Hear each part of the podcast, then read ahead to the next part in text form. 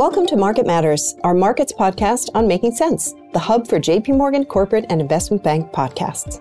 In each episode of Market Matters, we discuss the latest news and trends shaping markets today.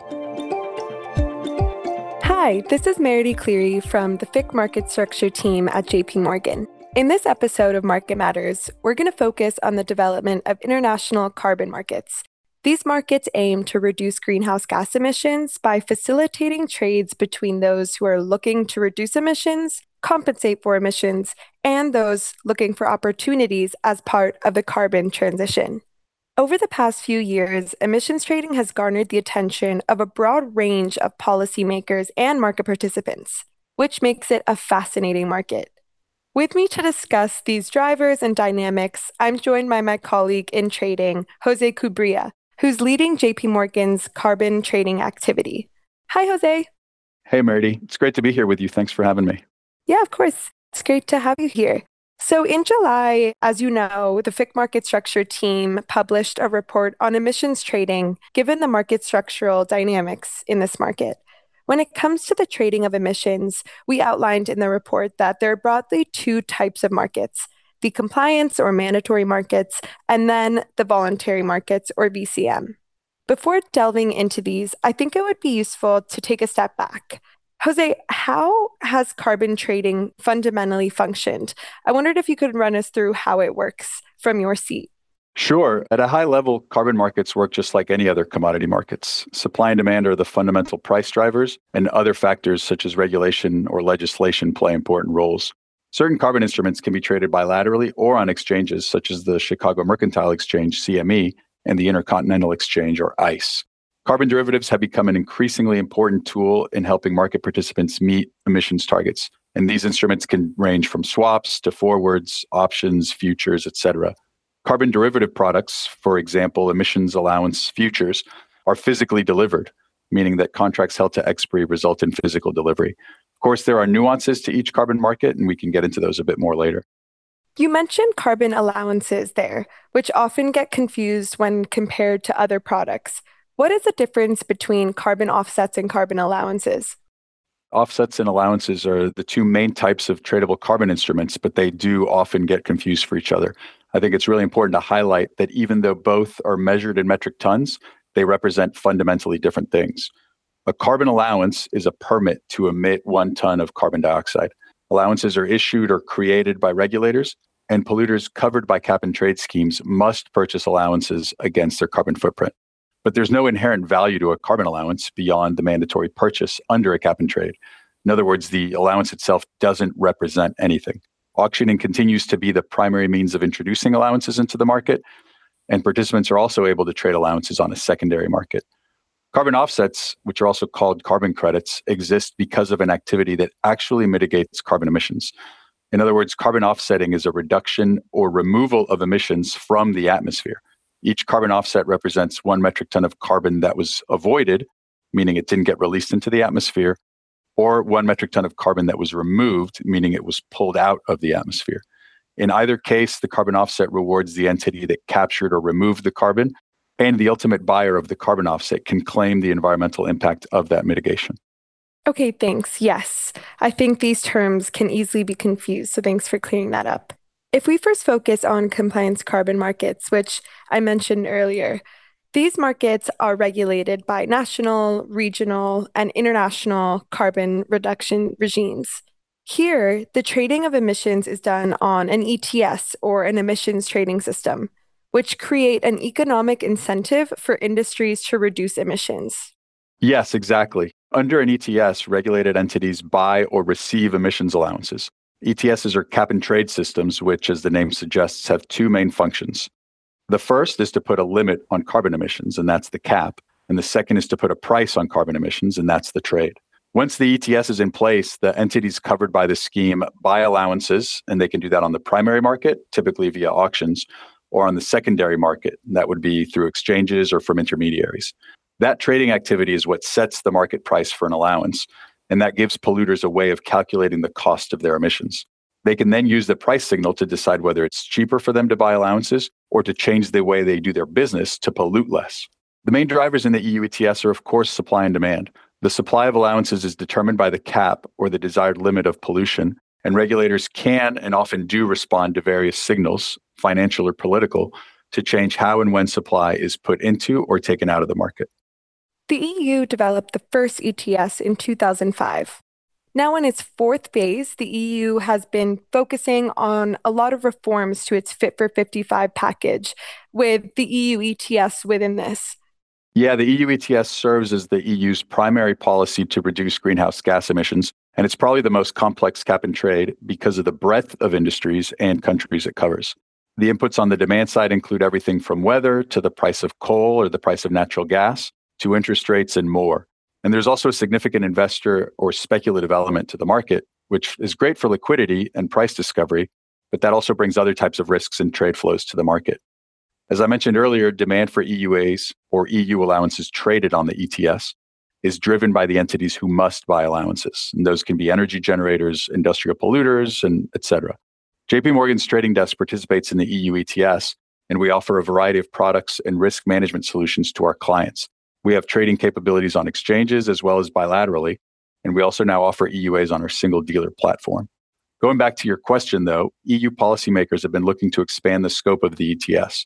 For example, legislation was adopted this year to scope in emissions from the maritime sector starting in 2024. And it was announced that a separate ETS will be established for certain fuels used in buildings, road transport, and industry. Yes, this year was a busy one for the EU ETS in terms of reforms. On top of the increased scope of coverage, the EU has announced that it will phase out the free allocation under the EU ETS which will take place in parallel with the phasing in of CBAM between 2026 to 2034. Yeah, we hear the term CBAM a lot in my world. CBAM is the EU's carbon border adjustment mechanism. And it's essentially a tool that will aim to put a fair price on the carbon emitted during the production of carbon intensive goods entering the EU and encouraging cleaner industrial production in non EU countries. The CBAM aims to help ensure that the carbon price of imports is equivalent to the carbon price of domestic production. In terms of timeframes, the CBAM will enter into application in its transitional phase later this year on October 1st, with the first reporting period for importers ending on January 31st, 2024. When fully phased in, CBAM intends to capture more than 50% of the emissions in ETS covered sectors. And to your point, the gradual phasing in of the CBAM is aligned with the phase out of the allocation of free allowances under the cap and trade. In April of this year, actually, the EU Parliament adopted a package of reforms that will phase out free allocations for the industry from 2026 through 2034. And while the EU ETS launched in 2005, as I mentioned before, post Brexit, the UK created its own ETS, which went live in 2021 to replace its participation on the EU cap and trade.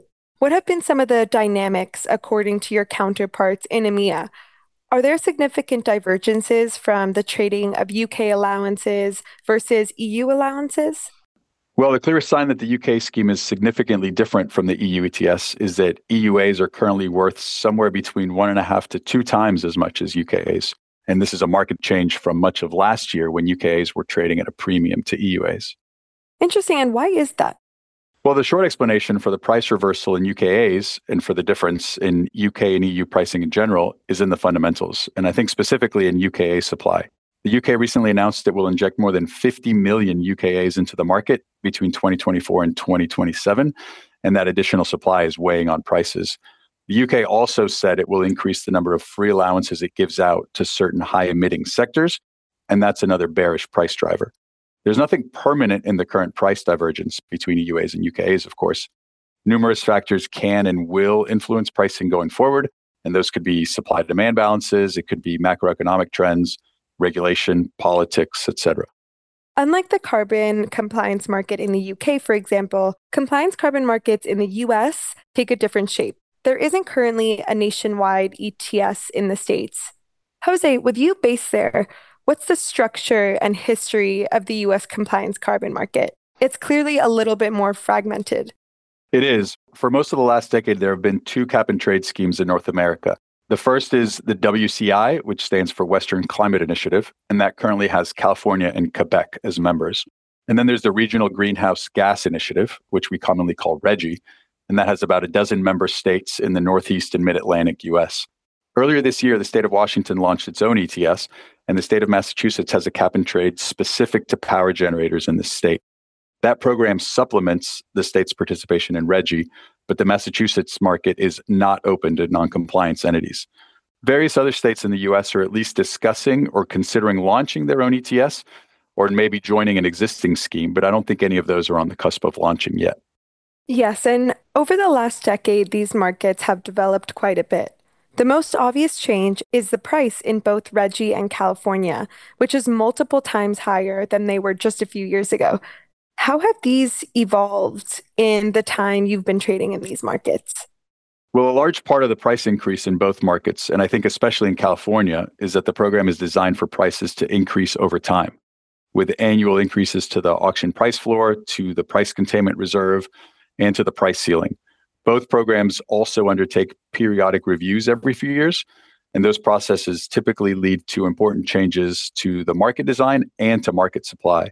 Historically, every program review has led to a tighter supply demand balance and higher prices. And it's worth highlighting that both California and RGGI are undergoing their reviews as we speak. The other major change we've seen in these markets is that there's increased interest from investors and speculators. And that mirrors what we first saw in Europe a few years ago.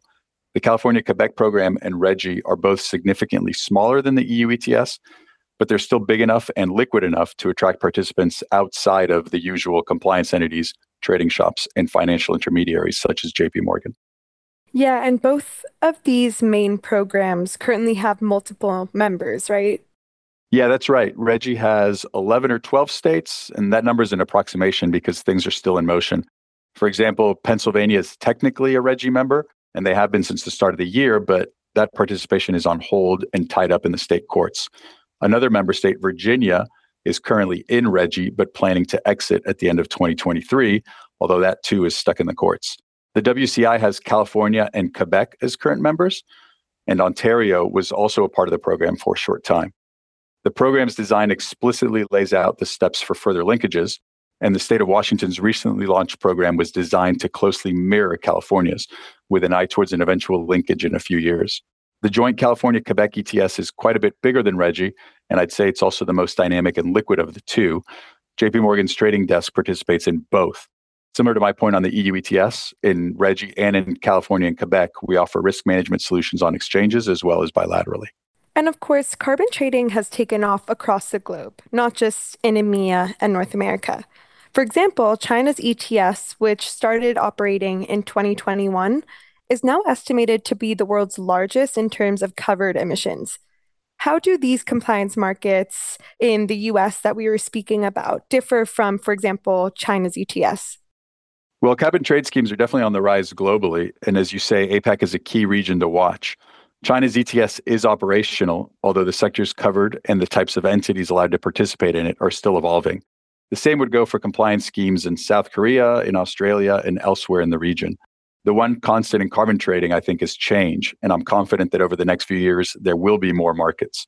As emissions trading continues to develop globally, we at JP Morgan are working to expand our trading capabilities across these markets. Okay, so we spent a good chunk of time on the compliance carbon markets.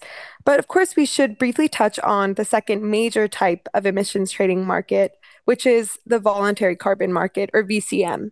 Since these markets currently lack a centralized regulatory framework or structure, it means that it's a little bit hard to estimate the actual size. And because of this, there have been concerns that this lack of transparency and oversight provides a downside to the market. But at the same time, the driving force behind the rise of VCM is that they open the door to new investors looking to opt into this global carbon transition.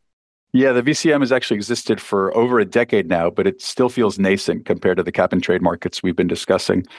I think that's because the market was essentially dormant for most of the 2010s, but it's definitely roared back to life in the last handful of years.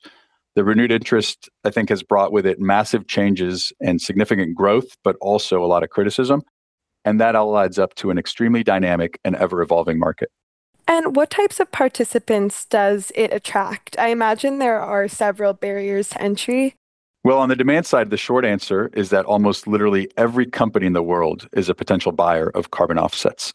Anyone with a carbon footprint and with a commitment to clean up its act could look to carbon credits as one way to offset its emissions. The supply side has historically been made up of smaller boutique and specialist carbon credit developers, but I think that's also starting to change as bigger and more capitalized entities enter the project development realm. As with any other global commodity, there's no shortage of secondary market participants looking to get involved in trading carbon offsets, including financial intermediaries like JP Morgan. Well, thank you, Jose, so much for your time today. We've covered a lot of ground here. Thanks so much for being here. Thanks for having me, Meridy. We'll be sure to keep our listeners and our clients up to date with any major developments in the carbon markets. If you're interested in further learning about how JP Morgan participates in these markets, please feel free to reach out to your JP Morgan sales representative.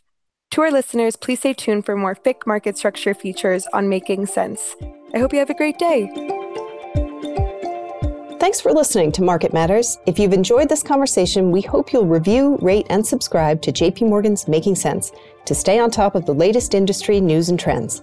Available on Apple Podcasts, Spotify, Google Podcasts, and YouTube.